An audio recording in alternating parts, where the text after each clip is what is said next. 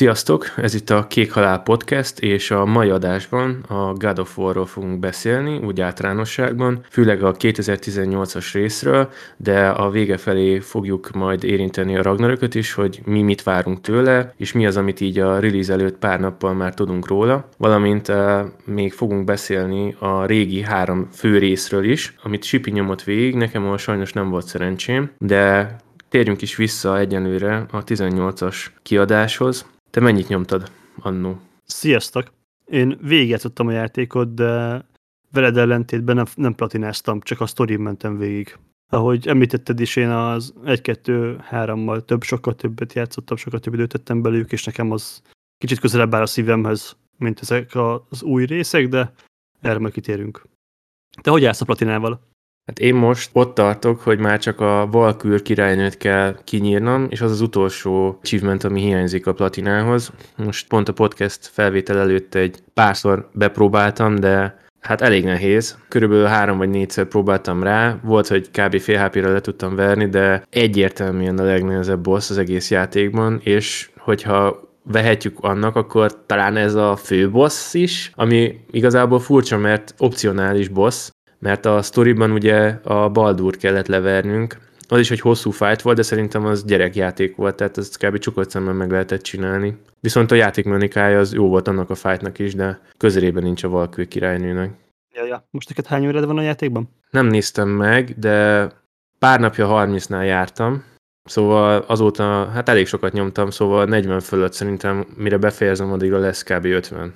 Azért kérdezem, mert nekem ez mindig ilyen önmagam felé is egy kérdés szokott lenni, hogyha jön egy új folytatása, vagy új része valamelyik franchise-nak, akkor előtte elővegyem -e az előző részt, pláne, hogyha ennyire hasonló, mert valószínűleg eléggé hasonló szaragnarök a 18-as Govhoz képest, és hogy nem -e csömör lesz bele egy plusz 30-40 óra alatt, hogy még egyszer átnézed, vagy most fejezed be igazából a játékot, és így kell nekiálljál egy folytatásnak, vagy egy új címnek. Mit gondolsz? Igazából volt már ilyen, tudom miről beszélsz, de most nem félek egyáltalán ettől, mert nekem annó, ugye én a PS4 Pro mellé kaptam meg annó a God of War lemezes verzióban, volt egy ilyen pak, én azt vettem meg, volt hozzá három játék, az egyik a God of War volt, és annó én elkezdtem vele játszani, de valami miatt félbehagytam. Pedig tetszett akkor is, csak úgy valahogy nem kapott el. Tehát nem, nem volt meg az a úristen, ez mennyire jó, és így ráfüggjök, és nem volt semmi ilyesmi. És valahogy most a Bevallom, a VR pistiéknek a végigjátszását nézve kapott el megint a fonal, hogy hm, lehet, hogy jó ötlet lenne nekem is végignyomni, mert annól ezt ugye kihagytam, és így most játszva vele valahogy így nagyon-nagyon-nagyon elkapott, és így órákon át oda tudott láncolni a tévé elé, és megállás nélkül toltam. Egyszer csak azt vettem észre, hogy már ásítozok, és megnézem az órát, és hajnal kettő van, és Jesus. És ez ment így napokig. Szóval most így pont jó is, hogy szabadságon voltam ugye a héten, Hát el is tehet nagyon gyorsan, mert hát kb. non-stop a God of War-t nyomtam, annyira beszippantott magával, szóval még nagyon friss az élmény, és ezt bánom is, hogy, hogy annó nem, tehát annó abba hagytam, az bánom, tehát azt akkor kellett volna befejezni, de azt hozzá kell tenni, hogy lehet viszont abból a szempontból jobb, hogy most friss az élmény, de fennáll a veszélye annak, amit te említettél, hogy lehet, hogy mondjuk a Ragnaröknél lehet, hogy lesz egy kis megtorpanás, bár mondjuk kétlem, de, de benne van a pakliban, igen, hogy addigra, mire kijön, ugye négy nap múlva fog megjelenni, most november 5-e van, amikor ezt az adást veszük föl, nem tudom, remélem, hogy nem fogok belecsömörleni. Én olyan két-három éve játszottam vele, hogyha jól emlékszem, és még ugye nyilván PS4-en, hogy néz ki ez a játék most 2022-ben? Meglepő. Számomra volt egy-két pillanat, amikor feltűnt azért, hogy, hogy ez nem PS5-ös cím, tehát nem egy teljesen up-to-date játék, hanem ez egy PS4-es ugye, játék volt annó, és azt konkrétan csak ilyen PS 5 kompatibil, vagy PS, hogy, hogy hívják ezt egyébként PS4, vagy PS5 kompatibil, ez a szólnak ez a megnevezése, tehát hogy visszafele kompatibilis, nem maradjunk ennyibe. Módja van meg, ugye annyi jött ki hozzá, ha jól emlékszem, update gyanánt, hogy natív 4K 60 FPS-sel megy a PS5-ön. Ha jól emlékszem, javíts ki, ha rosszul mondom, nem tudom, hogy te mennyire néztél ennek utána, nem lett hozzányúlva különösképpen a PS5-ös verzióban semmihez, csak ehhez. Itt-ott a textúráknak a felbontása azért nem annyira jó. Ugye trükköznek, arra nagyon büszkék voltak, azt láttam ilyen olyan interjúkban, meg itt-ott olvasva, hogy ugye nincsen loading screen a játékban. Ezt, ezt nagyon nagyon hangoztatták, hogy az egész egy nagy fluid élmény. Hát ezzel egyet is tudok érteni, meg nem is. Mindjárt el is mondom, mert ennek is van grafikai hozanatja, azért hoztam ezt most fel, de igazából vannak töltőképernyők, és annak is érződnek, legalábbis nekem annak érződtek, amikor ugye használod ezeket a gateway-eket, vagy misztikus átjárókat, ugye magyarra fordítva, hát akkor egy az egybe az egy loading screen. Ugye ott, amikor belépsz abba a kék ilyen érdekes területre, ami az a köztes rész, amikor belépsz a misztikus átjáróba, ott konkrétan, hogyha nem mozdulsz meg, akkor konkrétan egy idő után egy püf eléd rakja le azt az ajtót, ami után át tudsz menni, vagy azt az átjárót. És én az elején még azt hittem, hogy menni kell valam, valameddig, és majd ott lesz az ajtó. Nem. Hanem idő, idő limites. Tehát, hogy amikor betölti a gép azt a területet, ahova mész, akkor megjelenik valahol előtted az az ajtó, amin átmész. Még az elején, amikor a dialógusok vannak még, a Mimirrel, meg az Atriusszal, ugye ott a beszélgetés, akkor úgy vettem észre, hogy akkor megvárja a játék, hogy azok lezajlanak, és utána fogja berakni az ajtót, de amikor már nincs miről beszélni, akkor sokkal hamarabb PS5-en, ugye SSD-ről megy, sokkal hamarabb berakja. Tehát volt olyan, hogy területen belül akartam utazni, akkor rányomtam a, a, arra, hogy oda akarok menni, belépett erre a területre, és kb. instant meg is jelent így közvetlenül előttem, így, tss, így hogy na, akkor már mehetsz is. Tehát, hogy ebből is látszik, hogy azért van loading screen, csak úgy nem az a hagyományos fekete képernyő, és akkor a bal alsó vagy jobb alsó sarokból pörög valami, hogy loading, és akkor mindjárt készen van. És ilyenkor vettem azt észre, amikor ezek az átmenetek voltak a területek között, hogy ez a textúra streamelés, meg, meg a dolgoknak a betöltése, ez még PS5-ön sem annyira fluid. Nem annyira folyékony, nem annyira, nem annyira finom átmenetek vannak, vagy nem annyira izé, hanem megjelensz az új területen, és többször volt az, hogy úristen, hogy azt hittem, hogy valami baj van, mert nem töltöttek be a textúrák.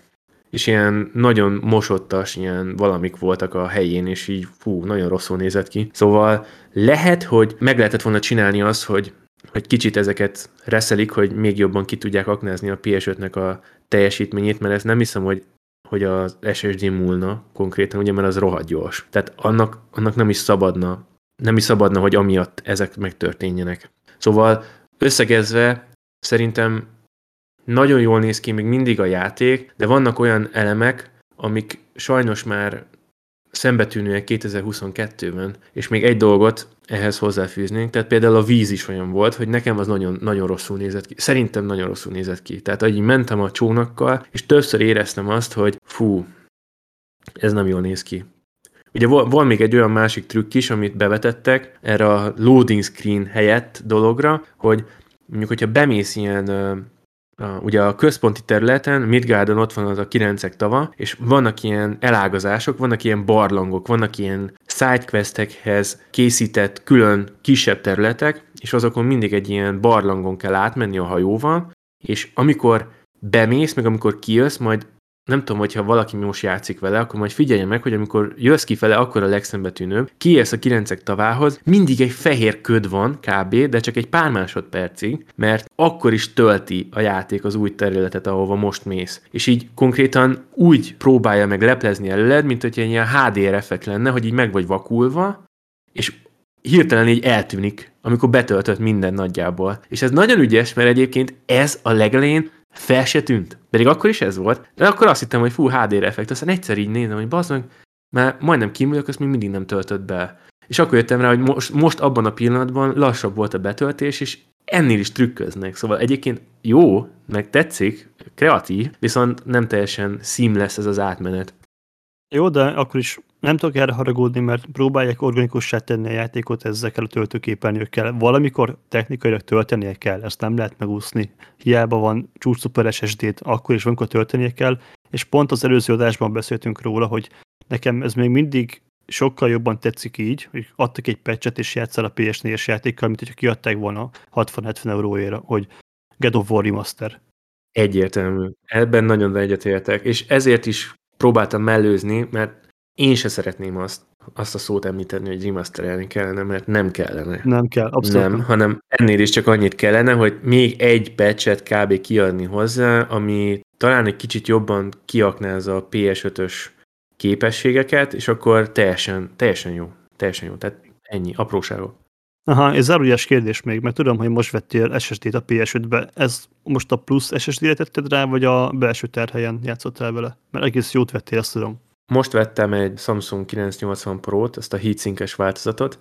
Azt nagyon ajánlották, meg hát nem titok, hogy nekem a asztali gépembe is csak ilyenek vannak, 950 Pro, 960 Pro, 860 Pro, ilyesmit, szóval nekem ezek nagyon beváltak, és nem akartam másik márkának a termékét úgymond így megreckíroztatni, pedig azok is jók nyilván, csak mm, ez mondhatni ilyen márkahűség. Tehát nekem nagyon beváltak ezek a Samsung SSD-k, ez nem a reklám helye, csak saját vélemény. Hát nagyon egyszerű volt egyébként beszerelni, meg a maga a PS5 is kb. csak egy gombot kellett megnyomni, és teljesen használható volt utána. Én minden játékomat átmásoltam egyből arra. Néztem YouTube-on teszteket, nincsen marginális differencia a belső SSD meg a külső között nem láttam annak értelmét, hogy miért ne. Szóval én, én az összes játékomat, tehát hogy be, pont be volt telve, tehát hogy nem tudtam új játékot rakni, így az egészet átmásholt, és valami 7 perc alatt átmásholt 600 gigát a belsőről a külsőre. Tehát ez csak ilyen off-topic, de töltési időben semmi nem változott, tehát hogy ugyanúgy minden villám gyors, szóval teljesen jó.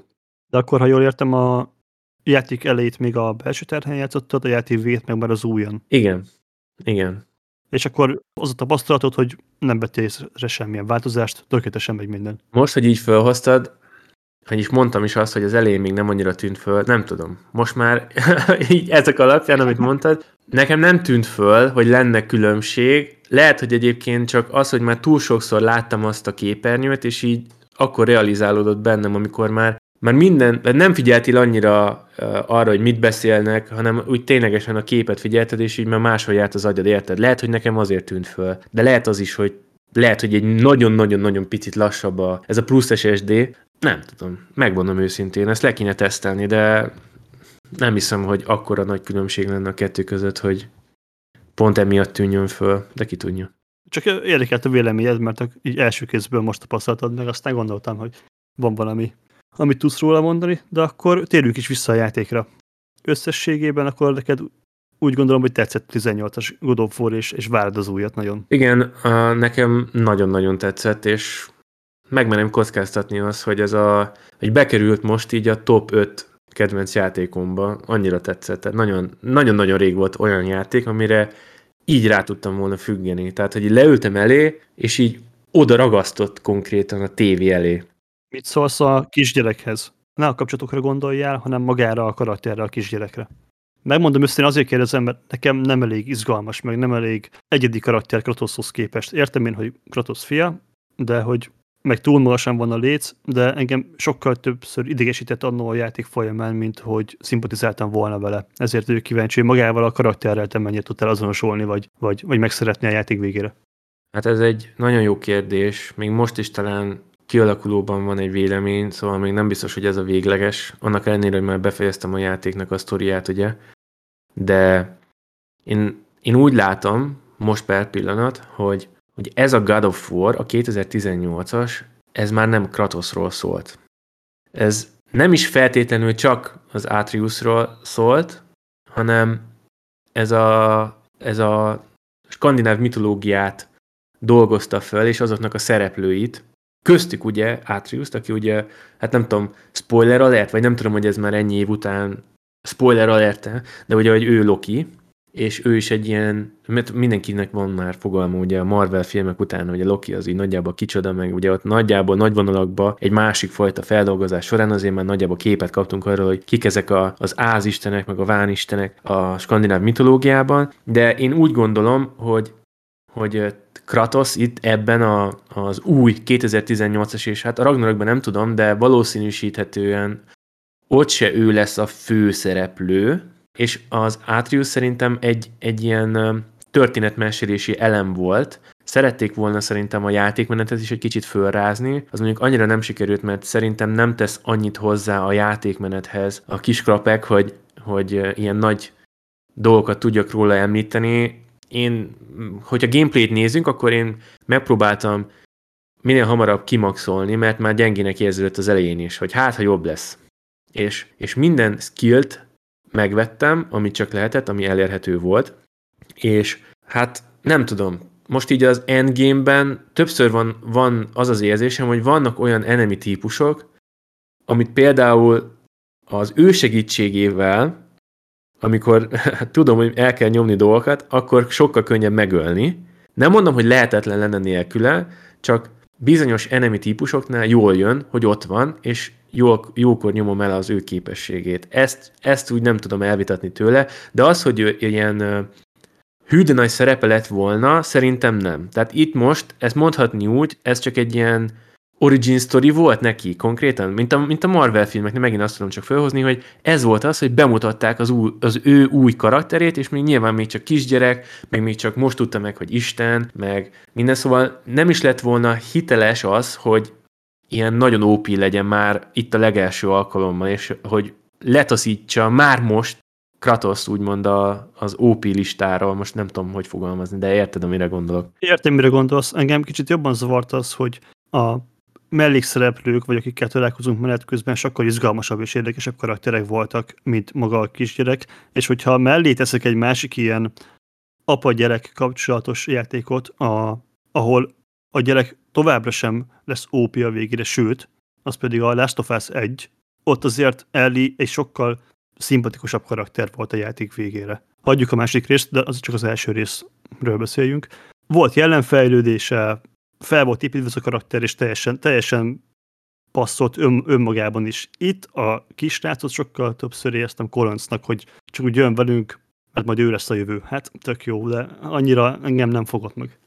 Értem, amire gondolsz, és valamilyen szinten egyetértek, viszont nem akarom megvédeni, de úgy érzem, hogy azért itt is volt jelenfejlődés, főleg ugye próbálták az ő viselkedését is változtatni annak függvényében, hogy már mit tud a, úgymond a nagy képről, a nagy sztoriról a kisrác. Tehát, hogy amikor megtudta, hogy, hogy ő is Isten, akkor ugye elkezdett ilyen, ilyen pökhendi kis köcsög lenni, és, és próbálták ezt így reflektálni, hogy hogyan viselkedhet egyébként egy gyerek, és valamilyen szinten sikerült is nekik, de abban egyetértek, hogy a játék végére is maximum semleges számomra maga a kisrác. Tehát az, hogy nekem szimpatikus, azt nem tudom mondani, viszont számomra nem is volt olyan idegesítő, vagy annyira negatív karakter, mint ahogy te átélted ezt az egészet.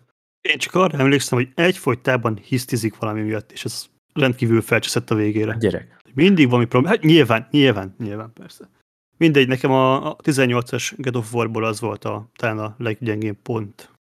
Maga a kapcsolatuk, meg ahogy, ahogy próbálja az apa telelgetni a fiát, az tök jó volt, de maga a karakter nekem nem tetszett továbbra sem. Én ebben nagyon nagy változást várok a Ragnarökben, hogy, hogy őt vagy kicsit próbálják jobban kifejteni, vagy egy olyan pozitívabb irányba elvinni, hogy szimpatikusabb legyen nekem is. Uh-huh. Na, de itt az előbb említettem itt nagyjából a kombatot, egy kicsit, tehát a harcrendszert. Neked arra mi a véleményed? Tudod, hogy ez nekem hatalmas ilyen szívfájdalmam, hogy én szerettem az első három részeket, és amikor szembesültem vele, hogy a alapvetően teljesen jó de nem Kratoshoz illő fejszével kell játszanom a játék feléig, hát én, én nem tudom, ilyen végtelen csodottságot éreztem. Jó az a fegyver, frankon ki van dolgozva, jók a képességei, nincs vele semmi baj, de az nem Kratos fegyvere. Kratos fegyvere az, amikor, ez is most spoiler alert, amikor kinyitja azt a kurva ládát, és kiveszi belőle a régi pengéket, na akkor, akkor kezdtem el mosolyogni, hogy oké, okay, itt kezdődik számomra a játék. Másfelől viszont szerintem eléggé ilyen kőpapíroló mechanika van ebben a játékban. A tüzes ellenfelet üsd jeges fejszével, a jeges ellenfelet üsd a tüzes ikerpengével, van egy-két típus, amire a kisgyereknek a képessége kell, vagy lenyilazni, vagy stanolni. Nem látom azt, hogy előre lépés lett volna a harcrendszer az előző részekhez képest. Teljesen más, sokkal kevésbé véres, sokkal kevésbé brutális. Talán ilyen QT event, ami a régi részekben volt, az is töredéke lett, biztos, hogy volt majd egy-kettő, de, de nem annyi, mint az előzőekben. Értem, hogy a brutalitását szerették volna tompítani, és jobban elfogadhatóvá tenni, meg nem ez volt a lényeg, hogy mindenhol ömöljön a vér, csak kicsit olyan identitását vesztett Kratos volt ez a Kratos ebben a részben. Igen, most így mondod, hogy identitást veszített Kratos, de ezt éreztem valamilyen szinten én is, csak én ezt másképp fogalmaztam meg, hogy itt nem ő volt a főszereplő. Itt konkrétan rajta keresztül élted át ezt az új történetet, de nem ő volt szerintem a főszereplő. Értem, mit mondasz, de őt irányítottuk. Nyilván, de érted, amire gondolok. Értem, csak hogy kiadják God of War néven úgy, hogy a kisrácot mozgassad, de lehet, hogy itt felháborodás lett volna. Persze, az, az egyértelmű. Visszatérve, tehát nekem a, a harcrendszer, amit te mondtál, ez a kőpapírolló, hogy valami üti a másikat, nekem ez megmondom őszintén tetszett. A régi trilógiával, meg az egyéb ilyen kisebb részekkel nem sokat játszottam. Volt még annó egy ilyen God of War fan haverom, aki a régi részeket így rongyosra. És akkor ott ültünk a tévé előtt, ő nyomta, meg dumáltunk, meg söröztünk, meg minden, is így egyfolytában nyomta, és én nem láttam, hogy ez miért jó. Én megmondom őszintén, lehet, hogy az ilyen istenkáromlás, de nekem nagyon nem tetszett, tehát hogy nem, nem is volt hogy mondjam, affinitásom az, hogy na add már, de hadd nyomjon már én is, érted? És így most ebben a játékban az, hogy nem a, az ikerpengékkel kezdesz, hanem ezzel a Leviatán fejszével, megmondom őszintén, és már megint meg leszünk kövezve, de állandóan lesz a faszos utalásokat adunk, vagy mondunk, de olyan volt, mint amikor Ebit kellett irányítani a kettőben, hogy ne, ne, ne, ne, és utána játszottál vele, és utána, bazd meg, ez nem is rossz. Bazd meg, ez nem is rossz. Mert hogy mechanikailag nyilván. Nem a sztori tekintve, hanem hogy bazd meg, ez nem is rossz. És ugyanez volt nálam is, hogy a fejszével elkezdtem ugye harcolni, fejleszgetni, új ilyen runatámadásokat megtanulni, kipróbálgatni, ilyesmi, és így megmondom neked őszintén, hogy most az endgame-ben én többször használom a fejszét, mint az ikerpengét. Pedig be kell valljam, hogy az ikerpenge op szerintem, meg jobban is néz ki, meg nyilván megvan az az eredeti God feelingje, de valamiért a, a fejsze nekem jobban átjön. És én ezért nem tudok e, emiatt haragudni a, a játékra. És szerintem ez a játékmechanikai elem, hogy változatosság van, hogy mit kell használnod, nem pedig, nem pedig az, amit te mondasz, mert lemerem fogadni, hogy te azt mondod, hogy én csak az ikerpengémet megbaszok mindenkit, és így végigmész az egész játékon, mert neked az a kedvenced. Ezt is el tudom fogadni, de szerintem úgy túl uncsi lenne, meg akkor valószínűleg nem használnád a többit, és így nem tudom, szerintem valamilyen szinten jó az, hogy egy kicsit ráerőltetik az emberre, hogy váltogasson a fegyverek között az ember. De ez a régi részekben is rád volt erőltetve, tehát hogy olyan szempont... De ott nem volt másik fegyver. Dehogy nem, hát volt. Volt? Olyan, úgy, hogy a játék elejétől a végéig használhatsz egy másik fegyvert, olyan nem volt. Olyanok voltak, Na, hogy... Erre gondolok, igen, erre gondolok. Olyan volt, hogy elvettél egy, egy Istentől egy kurva nagy kalapácsot, és akkor... Kard, vagy kardot, kardot is tudom, az igen, is, igen, igen, emlékszem, le, emlékszem. Letépted mondjuk a hidránk a fejét, és akkor azt tudtad használni. De voltak ilyen, ilyen, ilyen plusz bejövő játékmanikák, de itt nincs ilyen. Itt, itt a játék elejétől majd nem a közepéig egyetlen egy fegyvert használhatsz, semmi mást. Szerintem a sztori miatt is érthető, hogy tehát én nem, én emiatt egyáltalán nem tudok rájuk haragudni. Szerintem ez egy bátor lépés volt, és szerintem kihozták belőle azt, amit lehetett, és ráadásul nagyon jól megcsinálták azt, amikor elmész az ikerpengékért. Az annyira, fú, az, a, az az egész jelenet sor, hogy fú, nem, nem is tudom, uf, azt át kell élni, nagyon jó. Tehát ezt nagyon jól megcsinálták, tehát le a kalappal. Én nem tudok rájuk haragudni amiatt. Az nekem is nagyon tetszett, és kicsit olyan, most gonosz leszek, de bennem van az, hogy oké, okay, akkor most kezdődik a játék. Tehát, hogy jó, eddig itt prüntjögtem ezzel a kis fejszível, meg kalapáltam, akit tudtam, meg dobáltam, nem mit tudom én, de most oda kell baszni, mert most oda kell baszni, és most hozom a pengeimet. Bennem ez volt, és én nagyon ott kezdtem el így tényleg így vigyorogni, hogy ah, na végre, végre Kratosz. Na, még beszéljünk egy kicsit a többi karakterről, mert azért a játékban ugye volt elég sok ilyen-olyan mellékszereplő. Nem tudom, hogy neked ki volt még a Kratoson és az Atriuson kívül emlékezetes karakter, akire most így két év, vagy mit mondtál? Két-három éve játszottam, még ennyi idő után is úgy emlékszel. Nyilván a fej, tehát azt mindenki, nem tudom, hogy hogy hívták a... Mimir. Mimir, tényleg Mimir. Az abszolút best of. Mondanám karakternek, de hát csak egy fej. de az ő beszólásai, meg hogy próbálja tompítani a, az apa-fia közötti kapcsolatot, meg próbál így egyik oldalra sem állni és segíteni, átidalni ezt a dolgot, meg a poénjai szerintem zseniálisak voltak, az, az, az teljesen jó karakter volt, én imádtam. Ú, igen, nekem is voltak nagyon jó szövegei. Ezt, nagyon jó megírták ezt a karaktert, ez valami fenomenális. Lenne úgy, hogy, hogy úgy volt vele az egész a játék végéig, hogy nem zavart, csak ott lógott az oldaladon, tehát úgy narrált, hogy nem narrátor volt. Nagyon tetszett. Igen. Csak akkor szólalt meg, amikor kellett, vagy amikor volt valami ütős, poénos beszólás. És ez így nagyon jól volt kimérve, hogy mikor kell. Nem volt idegesítő, nem volt az, hogy kussolj már, mert ledoblak egy szakadékba. Nem volt ilyen pillanat. És ez nagyon-nagyon jó. Igen, igen. Talán a Ragnaröknek a trailerében benne volt az, ami a... Á, most elszpoilerezzük ezt, vagy ne spoilerezzük el? Ne spoilerezzük el, hogy mi lesz a fő konfliktus a Ragnarökben. De ugye ott volt egy anya-gyerek páros, ahol az anya, anyának a jelenfejlődése az nekem nagyon tetszett, meg a változásai. Azt szerintem azt nagyon jól megértek azt a karaktert. A Frejára gondolsz? Igen. Én nem tudom, hogy milyen karakterfejlődésre gondolsz most őszintén, de... Arra, ahogy a saját gyerekéhez viszonyult.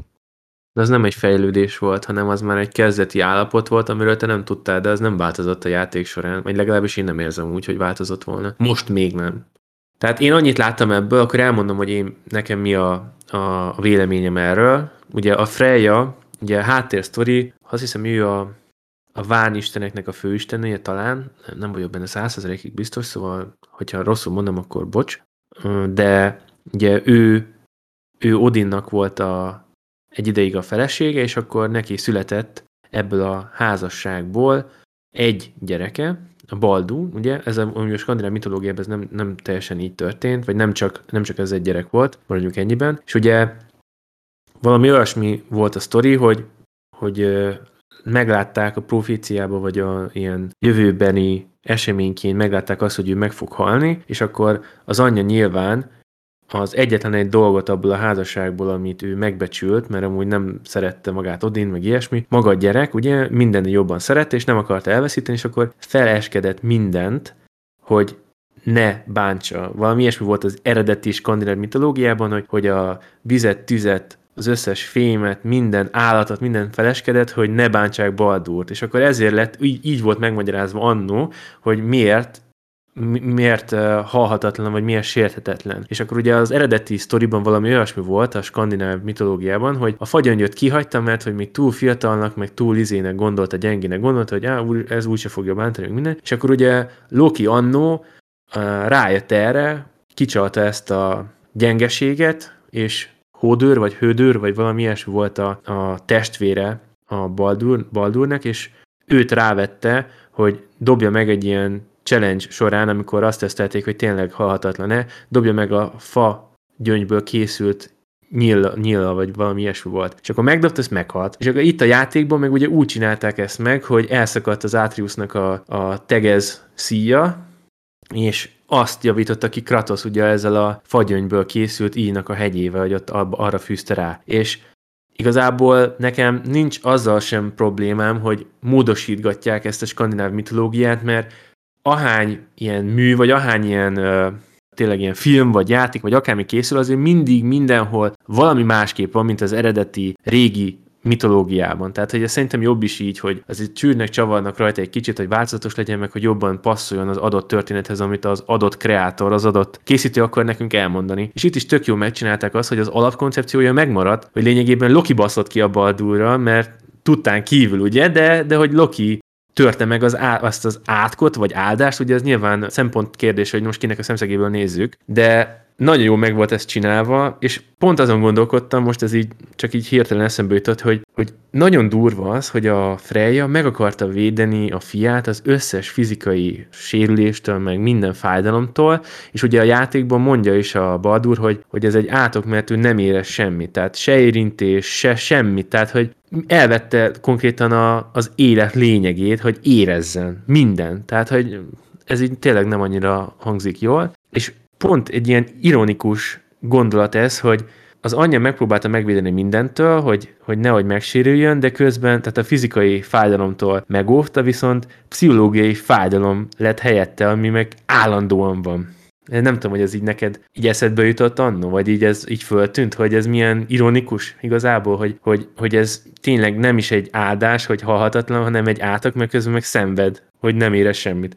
Nem is nekem ez a, ez a mitológiai részlet sem volt, meg mondom őszintén, nem tudtam, hogy ez, ez a skandináv mitológiában így történt, szóval ez tök jó, hogy most elmondtad. Szóval én összegezve nekem ez a Freya karakter, hogy is fogalmaztál egy valami karakterépítés, vagy nem tudom, ez nekem nem volt meg. Mert nekem az egy egysikú karakter volt most ebben a részben, mert mit láttunk tőle? Annyi volt, hogy gyógyító, meg, meg tudja igazából, hogy a Kratos az egy félisten már az elején, jó segít, meg minden, de ez így az egész játékon keresztül végigmegy, és amikor ugye megjelenik újra, vagy kiderül az, hogy van a fia, aki ugye téged üldöz, vagy hát nem is konkrétan téged, ez is ugye kiderül, hogy nem a Kratos üldözi egyébként, tehát e, e, ezért is mondom, hogy nem, nem a Kratos a főszereplő ebben. Na, de utána is csak ezt az egy dolgot hozza, hogy védi a fiát. És én nem látom azt, hogy mi, mi, mire gondoltál az alatt, hogy karakterfejlődés volt a csajnak, mert én nem látom ezt. Én azt látom, hogy egy egysikú volt. Segít, segít, segít, de a fia mindennél fontosabb, ezért képes lenne meghalni azért, hogy a fia nem tudom, békére lejjen, miközben nem fog. És akkor ezért akadályozza meg Kratos ugye, hogy megölje, mert semmi értelme nincsen. Akkor lehet, hogy ez rossz szó, ez a karakterfejlődés, mert a karakterfejlődés az valahol a szó maga egy ilyen pozitív irányba való elmozdulást is magában hordoz. Inkább úgy mondanám, hogy, hogy változott a jelleme abban, hogy az elején tényleg, amit mondtál, a gyógyító volt, nekünk is segített, tudta nagyon jól, hogy a fia cselekedetei azok nem biztos, hogy mindegyik pozitív és mindegyik jó, és hogy, hogy lehet, hogy valahogyan észhez kéne téríteni a srácot, hogy változzon. Most akkor el spoilerezhetjük a végét, vagy nem? Szerintem már nyugodtan, ennyi idővel. Jó. Na, tehát, és akkor a végére pedig odafut ki, hogy amikor meghal a fia, akkor itt teljesen beleőrül, és belerokkan, és, és ellenünk fordul. Tehát, hogy ez a ez egész elég nagy kontraszt szerintem. Tehát az elején, oké, okay, anya volt, szereti a gyerekét, minden anya szereti a gyerekét, és próbálta védeni, de azért látta a hibáit. A végére már teljesen mindegy volt, mert ott, ott már a harcban is, ha jól emlékszem, segített a fiának ellenünk. Hát inkább azt mondom, hogy mind a kettőnket próbált megállítani, hogy hagyjuk abba. Ez a legjobb megfogalmazás szerintem. Mhm. De én úgy érzem, hogy ez, amit te mondasz, ez inkább csak egy felkészítés arra, amit majd a Ragnarökben fogunk látni tőle, mert ez csak az én sanda gyanom, lehet, hogy jó megsejtésem, vagy nem, de biztos, hogy lesz konfliktus, ugye ezt a trailerbe is láttuk már, hogy ott elvileg harcolnak, de én százszerzalékig biztos vagyok benne, hogy észhez fog térni. Nyilván ez az anyai dű, meg az az egész, de a szíve mélyén szerintem ő is tudja, hogy, hogy ennek meg kellett történnie, mert ez így nem lehetett volna, nem folytatható tovább. Most gondolj bele, hogy mi történik akkor, hogyha Kratos nem, nem szól közbe, vagy nem avatkozik bele ebbe az egészbe, akkor Baldur megöri Freyját, és utána mit fog csinálni Baldur? Ugyanúgy szerintem idővel meg fogja ugyanúgy támadni Kratoszt. De, és ez Kratos biztos, hogy tudta, vagy szerintem sejtette, hogy ebből ennek nem lesz vége. És azért mondta azt, hogy, hogy itt van, the cycle ends here, ugye amit, amit Zeus mondott neki még a régi részekben. Szóval ez is ilyen tök jó utalás, ilyen easter egg volt, hogy, hogy ő azt mondta Baldurnak, amit annó Zeus mondott neki. És így ugye véget vetett ennek az egész őrültségnek. Igen, igen. Na mindegy, kíváncsi vagyok, hogy mi lesz a Ragnarökben feleje szerepe. Igen, én is. A, ami most gyorsan eszembe jutott még az emlék, emlékezetesebb karakterek közül, nyilván amellett szerintem bűn lenne elmenni, az a törp testvérek. Szerintem jó pofák voltak, mind a, mind a kettő. Talán a, a Sindrinek az a higiénia mániája az egy kicsit már sok volt egy idő után, de alapvetően szerintem mind a két karakter nagyon jó meg volt írva, és jó dialógusok voltak. Ez így az egész játékra elmondható, hogy a a konfliktusok, a dialógusok, meg maga a történet mesélése, meg a történet vezetése, meg úgy unblock a történet is szerintem rohadt jó volt. Tehát így szerintem ennek kéne lenni úgy általánosságban egy ilyen mércének, hogy ez alatt nem kellene kiadni ilyen story-driven role-playing gémet senkinek, mert ez, ez így kb. ez a szint, amit én elvárnék egy ilyen single player játéktól. Ebben egyetértünk, csak bennem az van, hogy az egyik kedvenc meghatározó PlayStation-es franchise-omat. Ugye én azt tudom nagyon jól, hogy a PlayStation-nek ez az egyik húzó neve, nem, nem, nem, a, nem a God of War, hanem ez az egy húzó ágazata, hogy kibaszott jó storytelling játékokat csinálnak. És erre álltak rá, mert tudják, hogy ebben nagyon jók, van egy csomó stúdiójuk, de a God of War az sohasem jó, voltak jó története, meg volt az eleje, vége, közepe, de hogy nem, nem ebben a hatalmas ilyen kicsúcsosodó storytellingben volt kiváló, hanem ez is csak egy, egy pluszpont volt nála, és most kicsit áldozatául esett a történetnek minden más. Mert szerintem a harcrendszer, a mechanikák, a bedesség sokkal több volt az előző részekben, mint most. Nyilván azért más típusú játék is volt. Nem tudom, hogy ez kellett-e, szükség volt-e arra, hogy ezt a franchise-t is feláldozzák ennek a storytelling érának az oldalán. Hát most, hogy összefoglaljam, lényegében téged az zavar, hogy nyitottak a nagy tömeg felé, vagy kicsit jobban nyitottak, úgymond, mert hát valljuk be azért egy ilyen általánosabb formulát próbáltak beemelni egy már meglévő franchise-be, ezt mondhatjuk így, szerinted? Nem tudom, hogy ez mennyire, de ez a PlayStation-on általános. Tehát Xboxon nincsen ennyi storytelling játék szerintem. Csak látták, hogy ez rohadtul megy, sok jobban megy ez, mint a hack and slash. Lehet, hogy ha lenne egy következő Killzone játék, az sem a lövöldözésről szólna, hanem arról, hogy a főszereplőnek a kapcsolata a nem tudom, gyerekével, anyjával, barátnével hogyan változott meg. Lehet, hogy az 9-10 pontokat kapna, míg egy olyan God of War, mit tudom én, 8, 9, nem tudom már hány God of War van, vagy számozott 4 mondjuk, az sokkal kevesebb pontot kapna, hogyha hack maradna. Tudták nagyon jó, hogy tudnak egy marha jó történetet írni, az sem spoiler, mert hogy Zeus ugye megölte Kratos, és hogy pont lezárta azt az érát, és most kellett váltani, és pont jó indok volt váltani. Nyilván a pontok, az elismerés, hogy évjátéka, ez, ez aláírja azt, hogy teljesen megérte. Nem mondom, hogy nem. Meg én sem mondom, hogy ez egy rossz játék, csak kicsit úgy fáj látnom azt, hogy a kedvenc franchise, egyik kedvenc franchise-om is erre az útra lépett. Ugye az előző epizódban is említettük már ezt a témát, amikor taglaltuk ezt a remake, remaster, reboot dolgot, hogy, hogy ez a God of War-os, ez az új God of War-os élmény, ez hasonló ahhoz, amit csináltak az Assassin's Creed-del, az Origins-nél, hogy a régi játékmechanikákat ugye úgymond, hát majd, hogy nem elhagyták, és akkor próbáltak egy teljesen új receptet alkalmazni az Origin-nel, origins és, és szerintem az is sikerült. Számomra legalábbis úgymond, én úgy, én úgy könyveltem el magamban, hogy ez egy jól sikerült átállás volt abban az esetben, és most ennél meg hatványozottan azt érzem, mert én a régi War-okat nem annyira szerettem, megmondom őszintén, hogy ezt már említettem, és ez meg egy az egybe, tehát ez egy ilyen spot on, ez, ez nagyon, nagyon ott van a szerint. Szóval én, én megértem a te véleményedet is, viszont az én szemszögemből ez egy sokkal jobb játék, mint a régiek.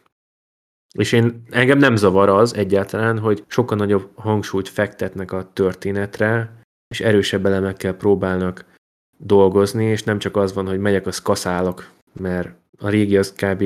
egy-két puzzle volt benne, de többnyire csak hentelés volt, ahogy te is mondtad, ez a hack and slash formula. És én úgy érzem, hogy jót tett a játéknak az, hogy kis szünetek vannak azért a fájtok között, meg nem is olyan annyira ilyen hack feelingje van, hanem gondolkozni kell pont emiatt a kőpapíróló miatt, ha nem is nagyon, de azért nyilván nem fogsz neki menni a tüzes mobnak a káoszpengével, nem kell tovább ragoznom, érted, amire gondolok. Szóval én mindenképpen egy pozitív váltásnak élem meg, viszont ha már így a szóba hoztam ezt a régi részeket, nézzük meg azt, hogy mi az, ami viszont rossz irányba változott a régebbiekhez képest, vagy ha nem is a régebbiekhez képest, hanem úgy általánosságban mi az, ami, ami negatívum szerinted is, meg szerintem is a, az új 2018-as részben. Én kezdenék is egyel, földobom a labdát.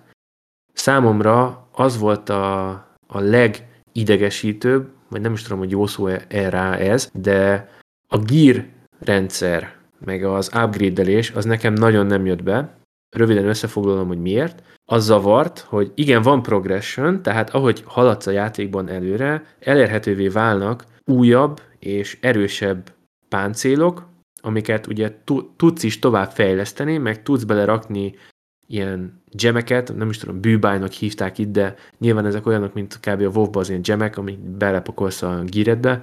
Ezekkel is tudtad ugye pimpelni a cuccaidat, de én úgy éreztem, hogy ilyen sávokban el volt osztva, hogy van egy ilyen kategória, hogy mit tudom én, ez az early game, akkor itt ilyen armorokat használhatsz, és semmi mást. Utána van a mid game, akkor ott is van egy pár dolog, amit használhatsz, és az kb. utána ki is fújt, ennyi, és hogyha az endgame-re akartál gírt szerezni, akkor azért meg kellett már küzdeni, meg menni kellett ide-oda-amoda, és össze kellett craftolnod magadnak a kis cuccaidat, és ott is csak ilyen két vagy három opciód volt, nagyon maximum, hogy milyen armor setet használsz, milyen gemeket raksz bele, én maradok ennél a terminológiánál, nekem az a bűbáj, vagy minek fordították le magyarra, az nekem nagyon nem jön át. Szóval, hogy milyen gemeket tettél bele, attól is függött, de, de én úgy éreztem, hogy ha van egy armor set, amit mondjuk a midgame-ben meg lehetett szerezni, és nekem tökre tetszett minden, amit, amit adott, tehát a plus power, meg maga a statok is, amiket adtak, akkor azt miért ne vihetném magammal tovább a játék végéig, és miért ne fejleszhetném ugyanúgy fel egy magasabb ilyen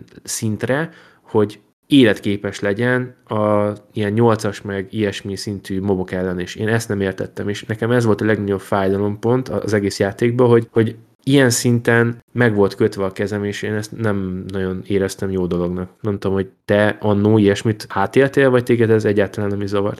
Abszolút felesleges ez a játék mechanika benne, hogy gíreket szedjél, és akkor legyen kék, meg lila, meg arany, meg mit tudom én, milyen színű gírjaid.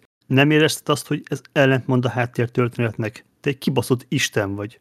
Most azért, hogy milyen gír van rajtad, ezért most 500-at ütsz, most meg 700-at, most meg ezret, és mehetsz tovább, is ölhetsz erősebbeket. Nekem ez tök felesleges volt. Az Originben én megértettem, ott, ott egy átlag karaktert játszottál, egy átlag, átlag dúdot, de itt egy Isten vagy, könyörgöm.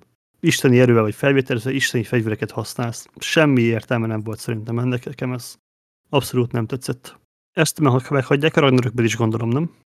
Hát ahogy én láttam, tehát így most, ugye én megnézem pár ilyen spoilermentes kritikát YouTube-on, és úgy általánosságban azt láttam, hogy amilyen negatívumokat én megfogalmaztam a 2018-as játékkal szemben, azokra mind megoldást találtak, és hallgattak a feedbackre, mert ez szerintem ezek alapján, mivel nyilván engem nem kérdeztek meg, de nyilván hallgattak arra, amit a, az átlag felhasználók mondtak, és úgy tűnik, hogy, hogy vagy maguk jöttek rá, vagy, vagy ugye a community által e, realizálták, hogy ezek nem annyira jó mechanikák, de módosítottak dolgokon, és elvileg, ezt nem vagyok benne biztos, de mint hogy az egyik ilyen kritikában mondták volna, hogy, hogy a most már elvileg minden armort lehet magaddal vinni és fejleszgetni, szóval ilyen szempontból ez egy pipa, tehát hogy ez nem lesz benne a Ragnarökben, de ugye most nyilván a 18-asról beszélünk. Ami nekem még negatívum volt, ez a leveling system, ez a szintrendszer, ez, pff,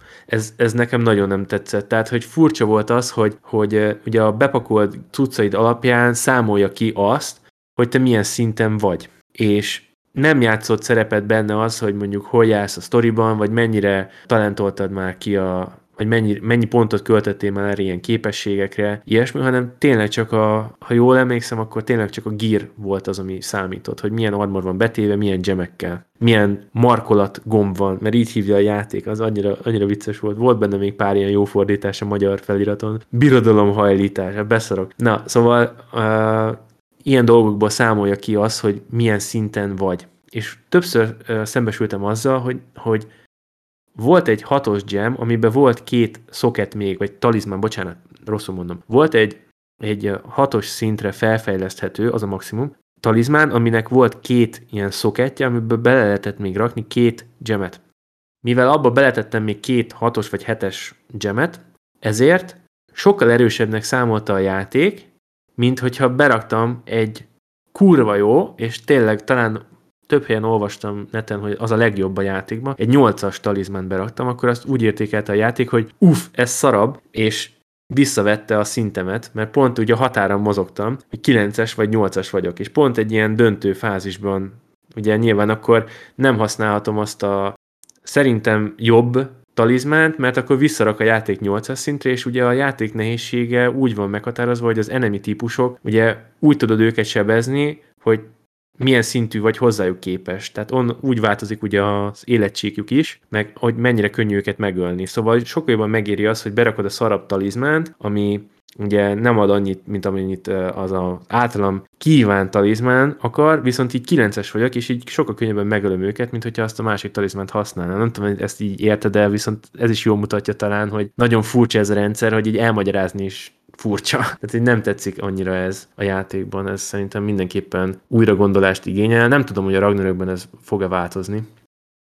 Fogalmam nincs, viszont ha maga a rendszer fel van építve, azzal nincsen bajom, de ez nem egy open world játék, hogy megmondják, hogy ez egy level 1 zóna, ez egy level 2 zóna, ez egy level 5 zóna, és hogy ez legyen egy olyan gát, hogy a józan parasztjátékos is lássa, hogy na ide nem tudok elmenni, mert három szinten alacsonyabb vagyok még oké, tök sok felé el tudsz menni, tudsz menni mellék sidequesteket csinálni, valköröket ölni, stb., de alapvetően ez egy csőjáték. Tehát meg tudták volna csinálni a level design-t úgy, hogy ezt a szint növekedést a háttérben számolja a rendszer, és ha érzed, hogy már 48-szor megcseszed valamelyik valkür, akkor lehet, hogy még kéne szerezned egy itemet, hogy, hogy visszagyere ide, és majd akkor meg tudod ölni. És nekem ez is ugyanúgy ellentmond az Isten mi volt annak, mint ahogy a gírezés milyen furán fog kinézni ez, amikor a Ragnarökben level 1 fogsz kezdeni szürke itemekben úgy, hogy nem tudom, level 9-10 fejezted be a játékot, minden és mindened legendary volt. Igen, de tényleg ez van, hogy a különböző területeken ugye különböző szintű ellenfelek vannak, és amikor ott kipucolod az, azt a területet, és ott megcsinálsz dolgokat, és később visszatérsz, akkor másmilyen enemik vannak ott, sokkal nagyobb szintűek, mint amik eredetileg ott voltak. Szóval valamilyen szinten egyetértek abban, hogy egy open world is akar lenni, meg nem is akar az lenni, mert ugye a történet szál viszont egyáltalán nem egy ilyen opcionálisan választható, hogy most mit csinálsz meg, mit nem, hanem ott végig kell menni lineárisan mindenen, mert nyilván ezt a story mesélést választottak, Igen. szóval ez egy kicsit ilyen hibrid rendszer, ami hát nem tudom, ez is olyan dolog, hogy ha így belegondolsz, akkor igen, furcsa, viszont ugye a játék közben nekem annyira nem tűnt fel, hogy ez akkor a probléma lenne. De így utólag belegondolva mindenképpen érdemes megemlíteni, igen, hogy ez, ez furcsa. Ez furcsa. Nekem ami, lehet, hogy már említettem, de ami nem tetszett benne annyira, hogy sokkal kevésbé epik ez a játék, mint amennyire epik volt az 1-2-3. Itt is van egy hatalmas kígyó, meg itt is van egy halott óriás, vagy titán, vagy nem is tudom, mi volt az, amit, amit vele találkoztál. Óriás, a tam, Tamúrnak a teteme volt. Igen, ott. egy óriás, és, és kb. ez a kettő talán, minden más az egy emberméretű istenség volt, vagy félisten, stb. Viszont a korábbi játékokban nekem ez itt tökre bennem van, hogy mindegyikben volt három, négy, öt olyan enemy, vagy karakter, amikor így a teljes képernyőt betöltötte, csak a feje. És úgy harcoltál vele, hogy te úristen, ezzel, valahol ez az érzés van az ilyen Shadow of the Colossusban, meg néhány Souls játékban, néhány boss típusnál, amikor ilyen tök esélytelenek tűnsz, egy kis apró, apró teremtménynek egy nálad százszor, kétszázszor hatalmasabb lényt kell legyűr, legyűrnöd, és sikerül. És ez annyira ilyen epic, meg bedesz, és ez kicsit hiányzik nekem ebből a részből, hogy ezt teljesen visszavették, teljesen letekerték a hangerőt, az annak a bedessének a kárára ment az, hogy a sztorit sokkal jobban ki tudják világoztatni.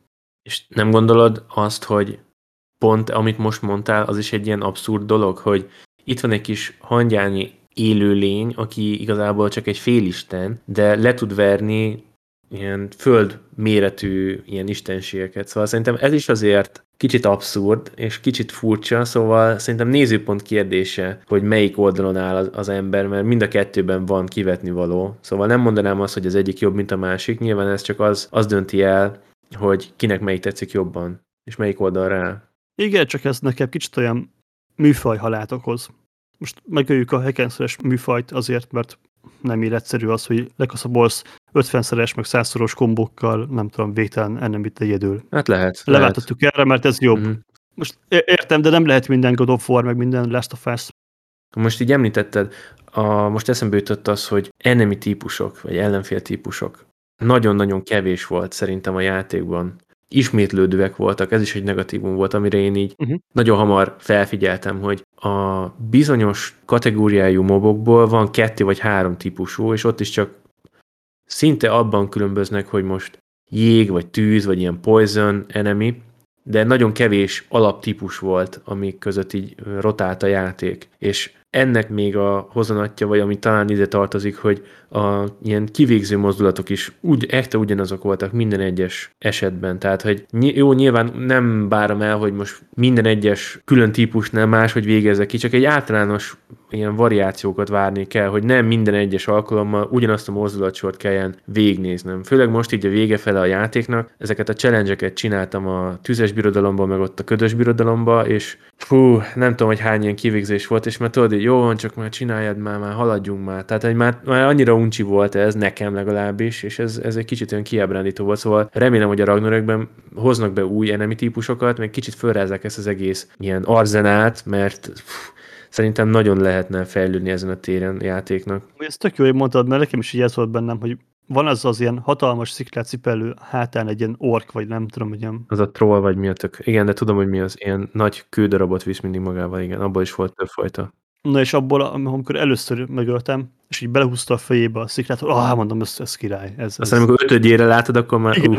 akkor, igen, akkor már uh. De, de várjál, egy volt, ami kivédte. Egy volt egy, ami kivédte ezt. És akkor valamit még nem emlékszek már rá pontosan, de tudom, hogy lehet, hogy pont a Helheimba a kapuőrzője volt, vagy valamelyik, de az volt, vagy nem, nem vagyok benne biztos, de volt egy, ami kivétte ezt, hogy ráhúzod a fejére azt a nagy tömböt, és akkor így, na, végre, és így csak egyszer volt, és az is ilyen skriptelve volt direkt, tehát nem úgy, hogy véletlenszerűen váltakozik, hanem az direkt volt skriptelve, úgyhogy ne, ne csinálja ezt.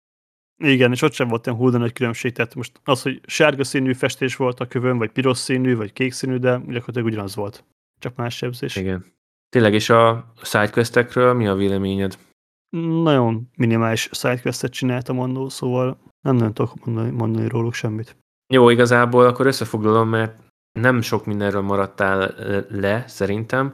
Nem volt sok sidequest, meg azok se voltak, hát nem mondom, nem tudom, nem, keresem a jó szót rá, de nem tett hozzá úgymond a, a fősztorihoz, nem nagyon kapcsolódtak hozzá, nem tudom, hogy ez elvárás-e, mivel benne van a nevében is, hogy sidequest, de hogy valamennyire azt vártam volna el, hogy kicsit bővítse a, ezt a skandináv mitológiát, de én úgy éreztem, hogy ezek ilyen kis mini történetek, amik csak nem tudom, hogy vannak. Tehát hogy nem éreztem azt, hogy, hogy úgy passzolnának a, a játékhoz. Ugye többnyire ott a kilencek tavánál kellett itt-ott csinálgatni dolgokat, hogy szabadíts ki a, vagy szabadíts fel a szellemeket, vagy mit, valami ilyesmik voltak. Tehát lát, látszik is, hogy nem is nagyon emlékszek rá, hogy mi volt konkrétan a, a történés, pedig végigolvastam, végighallgattam, és meg is csináltam, meg nem kapkodtam, de nem voltak emlékezetesek. Talán az egyedüli, ami emlékezetes ilyen sidequest volt, az a törpöknek a, a questline amikor a legvégén ugye megkapod a, annak a híres törpnek, a törp királynak a az armorját, és akkor ott választhatsz, hogy a Brocknak vagy a Sindrinek a változatát fogadod el, és akkor azt kraftolod le, mert csak elvileg ugye egyet, egy szettet lehet, de utána mi ezt nem mondja el a játék, azt hiszed, hogy választanod kell a kettő közül, de amiután lekraftoltad az egyiket, a másikat meg már az alapanyag hiányában, amiért ugye elküldtek, azt is le tudod kraftolni. Szóval nem maradsz le semmiről, ez viszont szerintem pozitívum. Szóval hogy azt hiszed, hogy van súlya a döntésednek, hogy melyik armor szettet választod rewardnak, de utána, hogyha meggondolod magadat, akkor még mindig meg tudod azt csinálni, hogy a másik tükör változatát ennek, ami kicsiben másabb, azt is le tudod craftolni, viszont nagyon sok hogy is hívták ez a hex silver angolul, tört ezüst, tört ezüst. Nagyon sok ilyen pénzbe kerül, maradjunk ennyiben. Szóval nem lehet az, hogy na most így püf már le is van craftolva, hanem ami 120 ezer bekerült, azt hiszem az egyik armor, amit megnéztem, és az nagyon sok. Na, de egyébként, ami még nekem nagyon feltűnő volt, és negatívum, az a sztorihoz kapcsolódik, a fő sztori vonalhoz. Tehát a számomra nagyon ilyen monotonná vált egy idő után, hogy hogy oké, okay, megyünk Jotunheimba, oké, okay. és akkor ott vagyunk már, hogy na, most már megyünk Jotunheimba, és akkor nem, nem, nem mész Jotunheimba. De várjál, van még egy módja, hogy menjünk Jotunheimba. Oké, okay, akkor megcsinálom azt is, és akkor, na jó, akkor most már tényleg megyünk Jotunheimba, és akkor bum, nem, mégse, nem. És akkor utána harmadjára is, na, akkor tudok egy 15. módját annak, hogy eljussunk Jotunheimba, akkor nem értem, hogy az istenek hogy a faszomban nem mentek eddig el, hogyha ennyi módja van, bazd meg. Érted? A játékban többször elmondják, hogy, jó, hogy a Tyr elrejtette a Jotunheimnak a izéjét, hogy ne tudjanak oda menni, mert hogy Thor kinyír mindenkit, meg bla bla bla, meg vadásszák az ázistenek az óriásokat, meg minden, és akkor közben meg annyi módja van, hogy eljuss el Jotunheimbe, hogy beszarok. Szóval ez nekem egy kicsit olyan ellentmondásos volt, meg monoton, és nem értettem azt, hogy miért ezen az egy dolgon rugóznak ennyire, hogy Jotunheimba menjünk el, és akkor nem mész el. És utána tudod, ez a, hogy már majdnem ott vagy, de aztán fú, már most megint távolabb került, és így egy idő után már, ó, oh, bazd meg, inkább faszomat leszórom erről a hegyről azt a kurva izét, hamvakat, aztán menjünk a picsába. Kb. ez az érzésem volt már a végére, és ennek nem szabadna megtörténnie. És pont ez volt a legvégén, amikor már tényleg az volt, hogy na most már megyünk Jotunheimba, akkor már vártam, hogy na most mi a faszom fog elbaszódni, most lerabbant a 77-es trolli, azt nem tudunk menni, vagy már mit találnak ki konkrétan. És akkor ezért is volt furcsa nekem, hogy utólag jöttem arra rá, hogy ez a Baldurrel való harc volt konkrétan a főbossz. És így, és így tudod, én így, amikor így ott vagyunk a hegytetén, és így várom, hogy na most, most a pofánba ugrik valami, azt meg kell verni, és végig nem volt semmi kombat, csak így sétálni kellett, és így akkor derült ki az, hogy a Loki az miért Loki, meg hogy már nem akarok elszpordozni semmit, bár már ugye így is meséltünk erről a dolgokat, de ezt a legvégét nem akarom annyira részletezni. A lényeg az, hogy számomra ez nagyon elvette az élvezetből, meg amit lehet, hogy már mondtam is az elején, nekem ez a Baldurrel való harc, amúgy tetszett, meg Baldurra szerintem kurva jó karakter, és maga a színész, a Jeremy Davis, az BAFTA-tól kapott is a legjobb ilyen karakterdíjat, vagy valami legjobb ilyen videójáték karakterdíjat elnyerte az ő szereplésé, vagy az ő munkásságával, tehát egy, nekem is nagyon szimpatikus volt, meg szerintem oda tette magát, és fú, tehát le a nekem nagyon szimpatikus volt, de nem éreztem azt a nagy katarzist, amikor így megtörtént ez a csata. Érted, amit mondok? Amit így elvárnék attól, hogy na ez a játéknek a főbossza, és így itt lezárult valami. És én ezt nem éreztem. Értem, erre is mondtam azt korábban, hogy nem elég epikus a játék, mint ami korábban volt az Zeus harcnál, hogy verted bele a fejét a sziklába, és így csöpögött a vére monitorról, meg nem tudom, átváltozott Istenné, és akkor a, úgy kell kiszabadulni. Tehát ez, ez, ezek azért epikus jelenetek nincsenek meg szerintem ebben a játékban, sokkal ilyen emberi voltak a harcok. Viszont tényleg ebben egyetértünk, hogy az a karakter az rohadt jó volt, és onnan tudod, hogy jó egy főgonosz, hogy még utólag visszagondolva, és így utálod, hogy az mekkora egy szemétláda volt, és, és ez, ez nagyon jó hozta. Nekem nagyon, nekem nagyon tetszett. Viszont amit mondtál, hogy mindig Jötunhelybe akarunk eljutni, az valahogy a, beszéltek az uncharted srácokkal, hogy hogyan kell ezt a játékidőt kihúzni, mert ők is mindig ezt csinálják, nem? Hogy na, megvan a kincs, elmegyünk a szigetre, ó, ez mégsem a kincs, ez csak egy jel, hogy hova kell menni, oké, okay, megvan, átmegyünk egy másik helyre, op, még mindig is egy másik jel van, ami elvisz majd a kincshez, és akkor ezt a végtelenségig tudják ismételni. Olcsó trükk, igen. Igen. Ja, annyira nem zavart videójáték, ez van. Nyilván én ezt meg tudom érteni, mert most gondolj bele, hogyha, hogyha más potensebb elemekhez nyúlnak a sztoriból, akkor nem lenne két rész, hanem akkor egy rész lenne, csak kevesebb zseton. Tehát így szerintem ki tudták ezt az egész első ilyen skandináv mitológiás részt annyira húzni, hogy megállja a helyét egy ilyen egy egész történetnek, még hogy egy kicsit vontatott is lett a végére. És meghagyni a nagy csattanókat, tehát az igazi nagy tűzjátékot a Ragnarökre, Ugye azt mondták, hogy nem akarnak trilógiát csinálni, hanem csak két részből csinálják meg. Ezt nem értettem pontosan, hogy miért, mert szerintem mindenképpen jobban megérte volna nekik három részből, mert több zseton, meg tovább tart az egész hype, meg minden, de biztos, hogy valamit tudnak, amit mi nem, és akkor nekik így jobb, jobb lesz, hogyha két részből van, nem tudom. Lehet el akartak kerülni az Assassin's Creed-es bromát, nem? Hogy ott is a Valheim, vagy a, mi volt? Valhalla. Valheim, ugye? Valhalla. Az már nem lett annyira nagy, vagy Valhalla, bocsánat, Valhalla, az már nem lett akkor, mint az első kettő. Lehet, lehet, nem tudom. Elképzelhető. Nekem a játékhosszával nem volt problémám igazából. Te is mondtad, hogy 30-40 óra, nekem szerintem ilyen 20 körül lehetett, mert alig csináltam meg sidequestet, de még az is duplája annak, mint ami az előző részek voltak, vagy lehet, hogy háromszorosa. Azok nem voltak 10 órás játékok abszolút, az 1-2-3. Szerintem ez így korrekt, nem kell ennél, ennél se kevesebb, se több. Ez, ez rendben van. Ha ennyi lesz a folytatás is, akkor az, azzal meg leszek elégedve.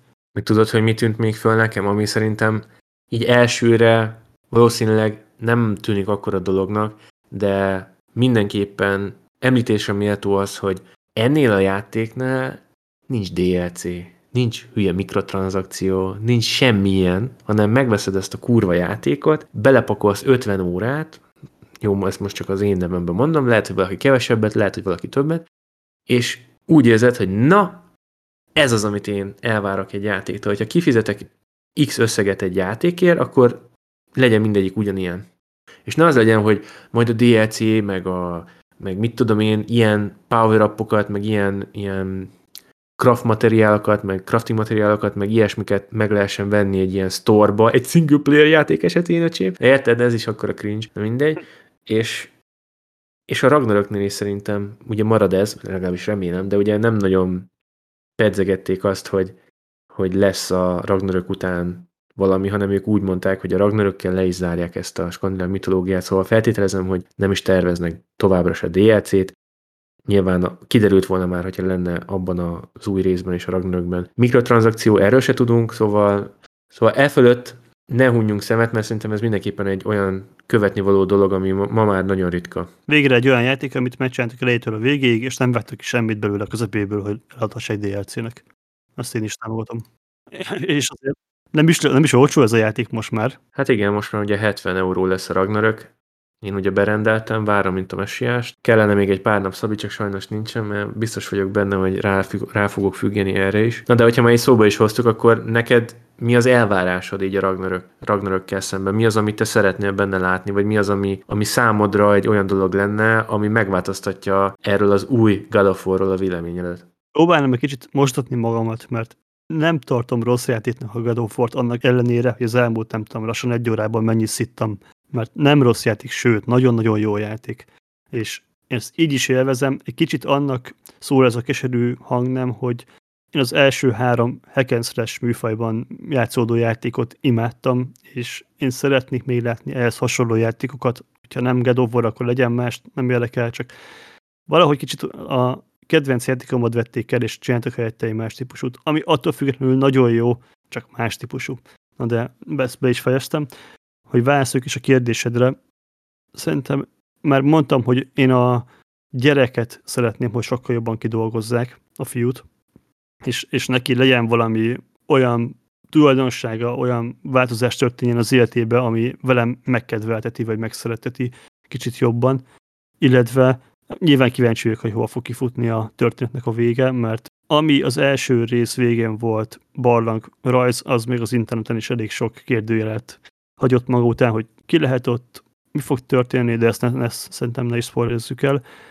A másik, amit még szerettem volna mondani, hogy szeretném, hogyha sokkal több ilyen epikus harc lenne, mert talán kettő boss harc volt ebben a 2018-as God of War-ban, ami úgy tetszett, és, és, és ami boss harcnak tekinthető volt. Ezt szeretném, hogyha több lenne. Neked mik az észrevételeid? Én teljesen adom, amiket mondtál. Tehát az tényleg igaz, hogy talán a Baldur főbossz harc volt, ami nekem tetszett, de én tökre, amit mondtam is, hogy tökre nem éreztem, hogy az lesz az utolsó. Meg nekem nagyon-nagyon tetszik az, amit a valkürökkel csináltak. És ez számomra egy kicsit furcsa is volt, hogy ez ilyen opcionális content, opcionális tartalom, amit nem kötelező megcsinálnod, csak hogyha szeretnéd. Jó, nyilván achievement van hozzá, meg kapsz ilyen-olyan armort, meg ilyen-olyan dolgokat még pluszba, de úgy konkrétan nem nagyon kapcsolódik a történethez, legalábbis nekem ez volt az érzésem. Viszont a valkürök, ahogy ki vannak dolgozva, hogy mindegyik, ugye úgy van, hogy van nyolc darab, amit le kell csapni, és mindegyik más helyen van, mindegyik más képességekkel rendelkezik, más movesetje van, stb. És a legvégén, amikor minden nyolcat kinyírtad, akkor tudod megidézni a Valkür királynőt, ami az összes eddig levert Valkürnek a képességeit kombinálja össze, és felváltva nyomja ellened, és nyilván sokkal több hp is van, meg fú, mindegy, sokkal nehezebb. És szerintem ez a mechanika, én, én erre nem láttam még példát, hogy ezt így megcsinálják, de ez nekem nagyon tetszik. Tehát én, én hasonló dolgokat szeretnék látni így a Ragnarökbe, hogy ilyen, ezt nem tudom, hogy ez újítása, vagy csak én nem tudom, hogy léteznek ilyenek, de például ilyesmik, ilyesmikkel, hogyha kísérleteznek, azt szívesen látnám a Ragnarökbe. Továbbá, amiket már említettem is, szeretném azt, hogy a, a gear rendszer egy kicsit megváltozzon, és lehessen az összes ilyen armor settet maxra kihúzni, mert mondjuk nekem az jobban tetszik, vagy a, a statok, vagy az ilyen powerok, amiket adnak, azok a cuccok, azokat szeretném használni endgame-ben is, de kritikák alapján ez is már megvalósult, akkor szeretném azt, hogy több enemy típus legyen, elvileg ez is megvalósult. A sidequestekről nem tudom, hogy mi a helyzet, de én annál is szeretném, hogy egyrészt, hogy több legyen, mert nem is volt sok, meg kicsit ilyen, hogy mondjam, kicsit erőteljesebbek legyenek ezek a történetek, vagy ilyen tartalmasabbak, inkább ez a jó szó rá. Nem szeretném azt, hogy így húzzák a játékot, végtelenségig, mint most is a Jotunheim való menetellel, meg ilyesmi, ez szerintem nem volt annyira jó. Nekem volt még pár olyan szituáció, hogy nem értettem, hogy miért kell ilyen falmászós cucc. Tehát, hogy miért kell oda fölmászni, miközben meg lehetett volna másképp is oldani. Szerintem ez a falmászós díj olyan kurva lassú, meg így megtöri a flót, érted, amit mondok? Hogy így, na ez például de elvileg a videók alapján itt is javítottak, mert most már, hogyha lefele akarsz menni, akkor nem kell lefele mászni, hanem elvileg sokkal gyorsabban tudsz menni. A Chaos Pengét behozták ilyen movement elemként, és akkor most már tudsz így pontokon átlóbálni magadat, meg elvileg az ilyen magaslati pontokra így föl tudsz ilyen grappling hookként föl tudsz így menni, meg ilyesmi, szóval ezen is javítottak, ez, ez is egy szerintem egy nagyon jó változtatás. Meg én szeretném azt, hogy tényleg ez a, a fő sztori az, az kurva jó legyen, és a fájtok is tényleg jók legyenek, amit te is mondtál már, hogy legyen több ilyen grandiózus fájt, és szerintem nem kellene azt erőltetni, mint például itt a 18-as verzióban is, hogy egy ugyanazon ellenféllel többször harcolni, mert azt így előtték most. Tehát én nem szeretném azt, hogy ilyen mit tudom én, először összecsapok valami főgonosszal, vagy egy gonoszabb karakterrel, ugye, ami, hát ez nem spoiler, mert nyilván ezt már tudjuk, hogy valószínűleg Thor lesz meg Odin, a két fő, szóval ez a két fő ellenség, és szeretném azt, hogyha, hogyha ezen kívül még lennének értelmes fájtok, de ezt ugye te is említetted. Szóval nagyjából ez az, ami számomra fontos lenne. Jó lenne az, hogyha, amúgy te is mondtál, hogy valamennyit visszacsempészni ebből a régi God of War-ból, azokat a pozitívumokat, amiket említettél, most, hogy így mondtad, szerintem az így tök jót tenne a játéknak. De nyilván ezt, ezt majd pár nap múlva megtudjuk, hogy megvalósult-e. Én kíváncsi vagyok, hogy ha most ez lezárul, akkor merre fogja folytatni maga a franchise, mert ugye most, ha jól tudom, akkor ténylegesen be is fejeződik ez a skandináv mitológiás vonal. Nem tudom, hogy mi lesz a következő lépés a God of War franchise számára. Meglátjuk, viszont annyit még reflektálnék a Sigrunos harcodhoz, hogy nagyon meg fogsz repődni a Dark Souls 3 Endboss-nál. Csak hogy mondtad, hogy nem láttál még ilyet, hogy előző képességet kombinálnak, és akkor vissza fog térni egy harcban. Hm, azt tetszeni fog hidd el. Na hát majd, hogyha odáig eljutok, akkor nagyon várom. Igen. Viszont szerintem így a zárásra lenne egy utolsó kérdésem hozzád, hogy mit gondolsz? A Ragnaröknek van esélye megszorongatni az Elden Ringet idén, vagy az Elden Ring, amikor a nagy név 2022-ben, hogy ő lesz a Game of the Year? Ez egy nagyon-nagyon-nagyon jó kérdés. Ez egy kétesélyes dolog, ez a Game of the Year, ahogy mondtad is, mert szerintem idén, annak ellenére, hogy jelent meg pár ilyen nagyobb játék, de úgy Isten igazából mindenki tudja, hogy az Elden Ring és a Ragnarök lesz a kettő versenyző ezért a címért. Szóval tényleg aktuális is ez a kérdés, és én annak ellenére, hogy nagyon-nagyon szeretem a, a Dark Souls-t, meg az egész From Software által képviselt birodalmat, imádom a játékaikat, meg az Elden Ring is szerintem egy iszonyatosan királyjáték lett, tényleg a leges legjobb eddig, amit ők letettek az asztalra. Valahogy mégis úgy érzem, hogy ez a God of War vonal, meg, meg most így a Ragnarökkel, hogy még jobb lesz az előző résznél, ugye a kritikák alapján. Én úgy érzem, hogy egyrészt ez egy frissebb élmény is lesz, meg ez több embert szólít meg, mint az Elden Ring, annak ellenére, hogy az Elden Ring a legsikeresebb Dark Souls szerű játék. De én azt mondom, hogy ha most így láthatlanba kellene előre döntenem, akkor már most megkockázhatnám, hogy a God of War lesz a 2022-es év évjátéka. Nem tudom, hogy te egyetértesz ezzel. Tök érdekes, mert én meg pont az Elderinget mondanám, és meg is indoklom, hogy miért. Szerintem a Ragnarök a 18-as részhez képest nyilván újítani fog, meg fejlődni fog önmagához képest, de nem lesz akkora változás, mint amekkora az Elden Ring a Dark souls képest. Már csak abban is, hogy open world lett a játék, mennyi tartalom volt benne, mennyi új játékelmet hoztak be. Én ezért mondom azt, hogy az Elden Ring sokkal nagyobb nyitás volt a mainstream világ felé. Nem tud egy God of War lenni, már csak a műfaját tekintve se, de sokkal nagyobb nyitás volt, és sokkal nagyobb változásokat és újításokat hozott be a franchise-on belül, mint a God of War, amit be fog hozni a Ragnarökkel a 18-as részhez képest. Én, ezért mondanám azt, hogy ő érdemelni talán jobban meg, de nyilván mi látatlanban hülyeség véleményt formálni, szóval várjuk meg a Ragnarököt, és akkor majd évvégén döntünk. Úgy teljesen egyetértek azzal, amit mondasz, de valahogy mégis úgy érzem, hogy, hogy ennek ellenére is a Ragnarököt jobban fogják szeretni az emberek. Lehet, igen, sokkal, sokkal mainstream persze.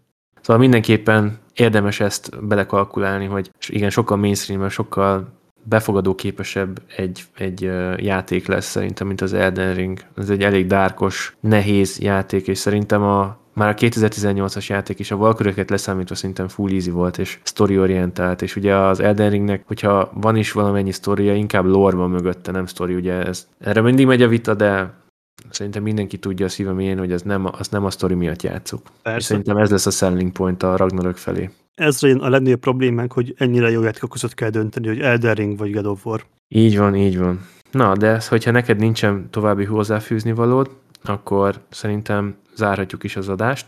Igen, szerintem majd, hogy megjelenik a Ragnarök, és nyomszol le valamennyit, vagy végnyomod, akkor szerintem megígérhetjük, hogy egy ilyen betekintő kis rövidebb részt fogunk felvenni. Szerintem azt nyugodtan megígérhetjük, igen, hogy lesz a Ragnarökből majd egy külön adás. Még nem tudjuk, hogy ilyen hosszabb kiadás lesz, mint például ez is, vagy csak egy ilyen Tale Requiem-szerű ajánló, de mindenképpen fogunk jelentkezni, hogyha már végig toltuk a játékot, és lesz egy végső kialakult képünk a Ragnarökről. Addig is látogassatok el a kékhalál.hu oldalunkra, csatlakozzatok a Discord szerverünkhöz, és csekkoljatok le minket a Twitteren is, és új résszel valószínűleg két hét múlva fogunk jelentkezni, addig is kitartást és jó játékot kívánunk nektek. Sziasztok! Köszönjük, hogy itt voltatok, sziasztok!